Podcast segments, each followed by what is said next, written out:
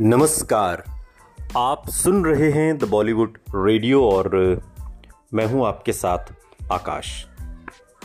किस्सा राजेश खन्ना का, सुपरस्टार का और बात उस दौर की जब वो काम के लिए तड़प रहे थे, लेकिन काम नहीं था। यार, कुछ करना है। पैसे की भूख नहीं है, पैसा तो बहुत है, भगवान की दया से। मगर अंदर का जो एक्टर है ना, वो आवाज़ दे रहा है। कुछ करते हैं। राजेश खन्ना ने मशहूर टेलीविज़न प्रोड्यूसर और अभिनेता धीरज कुमार से यह बात कही थी। राजनीति में जिस मकाम तक वो पहुँचना चाहते थे, वो उन्हें मिल नहीं पाया था। शायद इसलिए वापस अपनी दुनिया में जाने की ख्वाहिश और भी ज़्यादा गहरी हो गई थी। ये वो समय था जब राजनीति से उनका मोह भंग हो चुका था और उनके हाथ में फ़िल्में भी नहीं थी। 1999 में रिलीज़ हुई आर के फिल्म्स की आब लौट चलें फ्लॉप रही थी। ऋषि कपूर निर्देशित ये फ़िल्म किसी भी प्रतिष्ठित बैनर के साथ राजेश खन्ना की आखिरी फ़िल्म साबित हुई। इसके बाद किसी भी बड़े निर्माता या मशहूर बैनर ने राजेश खन्ना पर दाव नहीं खेला। धीरज कुमार को आज तक राजेश खन्ना के साथ उनके बांद्रा लिंकिंग रोड वाले ऑफ़िस में हुई बातचीत याद है। वो कहते हैं कि, वो कहता था, कुछ भी करो यार, बैठे रहने से क्या होगा? आप कितना खाना खा लेंगे, कितनी शराब पी लेंगे, कितना अपने ऑफ़िस में टाइम काट लेंगे। अंदर की तकलीफ़ थी ना उसकी, वो निकल कर आती थी। ये करना है यार, ये कर लेते हैं यार। और इंडस्ट्री थी कि उसे हाथ लगाने को तैयार नहीं थी। इस बातचीत के बाद दोनों ने राजेश खन्ना को लीड रोल में लेकर टेलीविज़न सीरियल रघुकुल रीत सदा चलियाई बनाने की योजना बनाई। धीरज कुमार उन दिनों को याद करते हुए बताते हैं कि शूटिंग पर राजेश खन्ना का जो प्रोफेशनलिज्म था, उसे देखकर हर कोई हैरान रह गया था। राजेश खन्ना ने शुरू में ही धीरज कुमार को बता दिया था कि वो सुबह 11 बजे की शूटिंग पर हाजिर हो जाएँगे और फिर रात को जब तक भी शूटिंग चलेगी, उन्हें कोई एतराज़ नहीं। धीरज के मुताबिक राजेश खन्ना कभी लेट नहीं हुए।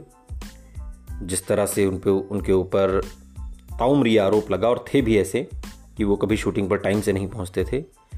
लेकिन धीरज बताते हैं कि वो कभी इस सीरियल की शूटिंग में लेट नहीं हुए। एक एक्टर की भूख कभी मरती नहीं और वो भूख उसमें बहुत ज़्यादा थी। ये बात धीरज कुमार ने काका के लिए कही। पैकअप के बाद भी वो बैठा रहता था। मेरा जो डायरेक्टर था सिद्धार्थ नागर, काका उससे कहता कि, कल क्या सीन करना है? कल के सीन की स्क्रिप्ट दे दो। और हम हँसते हुए कहते काका जी, ये टेलीविज़न है यहाँ। कल के सीन कल ही मिलेंगे। आप घर जाइए। दिल दिल में शायद राजेश खन्ना को ये यकीन था कि टीवी सीरियल में उनका अभिनय देखने के बाद फ़िल्म निर्माता दोबारा उन्हें साइन करने के लिए आएँगे। निर्माता उनके सीरियल को देखें। इसका इंतज़ाम भी राजेश खन्ना ने कर लिया। किसी फ़िल्म के ट्रायल शो की तरह बड़े उत्साह के साथ राजेश खन्ना ने टीवी सीरियल के पहले एपिसोड का बाकायदा एक ट्रायल शो रख दिया।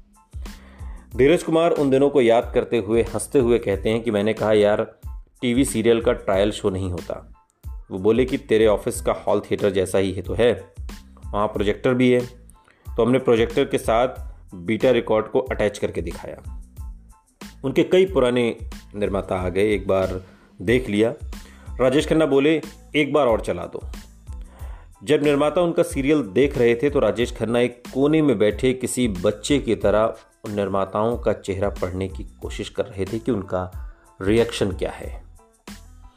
और ऐसे उत्साह के साथ राजेश खन्ना ने अपने पराए 2001 इत्तेफाक 2002 और रघुकुल रीत सदा चलियाई 2007 जैसे टेलीविज़न सीरियल्स में काम किया। और इन सब सीरियल्स को उनके नाम पर ही प्रमोट किया गया था। लेकिन सारी कोशिश के बावजूद न तो टेलीविज़न पर उन्हें कामयाबी मिली, न ही फ़िल्म निर्माता राजेश खन्ना की चौखट पर वापस लौटे। जब कोई भी बड़ा प्रोड्यूसर उनके साथ काम करने को आगे नहीं आ रहा था तो हताशा से भरे इस समय में कम करने के लिए राजेश खन्ना ने एक सी ग्रेड फ़िल्म वफा 2008 में आई थी, उसे साइन कर ली फ़िल्म में बिज़नेस टाइकून का लीड रोल निभाने वाले राजेश खन्ना इस किरदार में थे, और राजेश खन्ना ने अपने से तीन गुना कम उम्र की हीरोइन लैला खान के साथ सस्ते सेक्स सीन किए। और इस घटिया फ़िल्म की हर तरफ़ आलोचना हुई और राजेश खन्ना के फैंस के सिर भी शर्म से झुक गए। राजेश खन्ना शायद खुद भी नहीं चाहते होंगे कि उन्हें इस फ़िल्म के लिए याद किया जाए। ये फ़िल्म बहुत बकवास फ़िल्म है। कई साल पहले ही राजेश खन्ना फ़िल्म अवतार में बुज़ुर्ग का रोल बहुत बेहतरीन ढंग से निभा चुके थे। फिर क्या वजह थी कि हिंदी सिनेमा में राजेश खन्ना को अच्छे कैरेक्टर रोल ऑफ़र तक नहीं किए गए? ये सवाल शायद राजेश खन्ना के फैंस को हमेशा परेशान करता रहा। इंतज़ार में साल बीतते रहे। राजेश खन्ना के कई करीबी लोगों ने बताया कि राजेश खन्ना अंदर ही अंदर अकेलेपन और हताशा से जूझते रहे। इस उम्मीद में कि उनके फैंस एक न एक दिन ज़रूर लौटेंगे। उनके साथ अवतार में अभिनय कर चुके अभिनेता सचिन पिलगांवकर बताते हैं कि हमारी इंडस्ट्री में एक बार आपकी कोई इमेज बन जाए तो उसे बदलना बहुत मुश्किल हो जाता है। राजेश खन्ना ने बाद में खुद को बदलने की कोशिश की, लेकिन उनका नाम खराब हो गया था। जबकि बच्चन साहब की इमेज बेहद अनुशासित एक्टर की रही और आज तक बनी हुई है। शायद सचिन पिलगांवकर की बात सही भी है। राजेश खन्ना भी खुद को बदल नहीं सके, जबकि अमिताभ बच्चन ने बदलते दौर को स्वीकार करके उसके मुताबिक खुद को ढाला। अमिताभ बच्चन भी पिछले कुछ सालों में बहुत बुरे दौर से गुजरे थे। एबीसीएल की नाकामी के बाद अमिताभ बच्चन खुद यश चोपड़ा के पास रोल मांगने गए थे।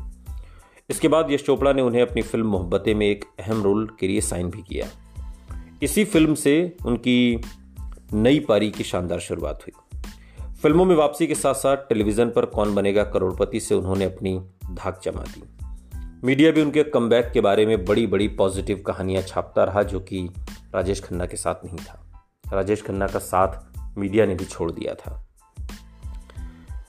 और राजेश खन्ना के साथ ऐसा कुछ नहीं था, जहाँ उनकी अच्छी खबरें छपें। न वो किसी निर्माता से काम मांगने गए, न कोई उनके पास अच्छी स्क्रिप्ट लेकर आया। धीरज कुमार याद करते हैं, बताते हैं कि हारा हुआ इंसान नहीं था कभी वो, मगर लूजर टैग लगा दिया था मीडिया ने। आखिर में मन उचाट हो गया फिर। बार बार कब तक लोगों से कहेंगे, कब तक इंतज़ार करेंगे? कोई संगी साथी भी नहीं था, फैमिली नहीं थी, गम या खुशी बांटने वाला कोई नहीं था। एबीपी न्यूज़ को दिए एक इंटरव्यू में राजेश खन्ना की आखिरी फ़िल्म, रियासत के निर्देशक अशोक त्यागी कहते हैं, राजेश खन्ना के दामाद अक्षय कुमार ने अमिताभ बच्चन के साथ कई फ़िल्मों में काम किया, जहाँ अमिताभ ने अक्षय के पिता का रोल निभाया। अक्षय कुमार बड़े स्टार हैं और अपनी कई फ़िल्मों के सह निर्माता भी। क्या वो राजेश खन्ना को कुछ अच्छे रोल नहीं दिलवा सकते थे? क्या ये वाकई इतना मुश्किल काम था? प्रशांत कुमार राय, जो कि राजेश खन्ना के साथ दशकों तक साथ रहे, वो बताते हैं कि जब राजेश खन्ना राजनीति के सिलसिले में दिल्ली शिफ्ट हुए थे तो आशीर्वाद के स्टाफ में काम करने वाले कई लोग भी धीरे धीरे कहीं काम करने दूसरी जगह पर चले गए। प्रशांत खुद भी सलीम खान के ऑफ़िस में काम करते हैं। वो बताते हैं कि राजेश खन्ना अक्सर उन्हें फ़ोन किया करते थे। एक रात राजेश खन्ना ने फ़ोन करके प्रशांत से कहा, प्रशांत, जब बड़ा भाई गरीब हो जाता है तो क्या छोटा भाई उसे भूल जाता है? इतना सुनते ही प्रशांत जज्बाती हो गए और जवाब दिया कि राजेश खन्ना को कोई नहीं भूला है। लेकिन राजेश खन्ना ने आगे कहा, मेरे पास कौन है प्रशांत? अकेलेपन के अलावा मेरे पास कुछ भी नहीं। ज़िंदगी कितना बदल गई है रे। राजेश खन्ना की ज़िंदगी के कई दौर आए। हर दौर में करीबी लोगों का साथ छूटता रहा।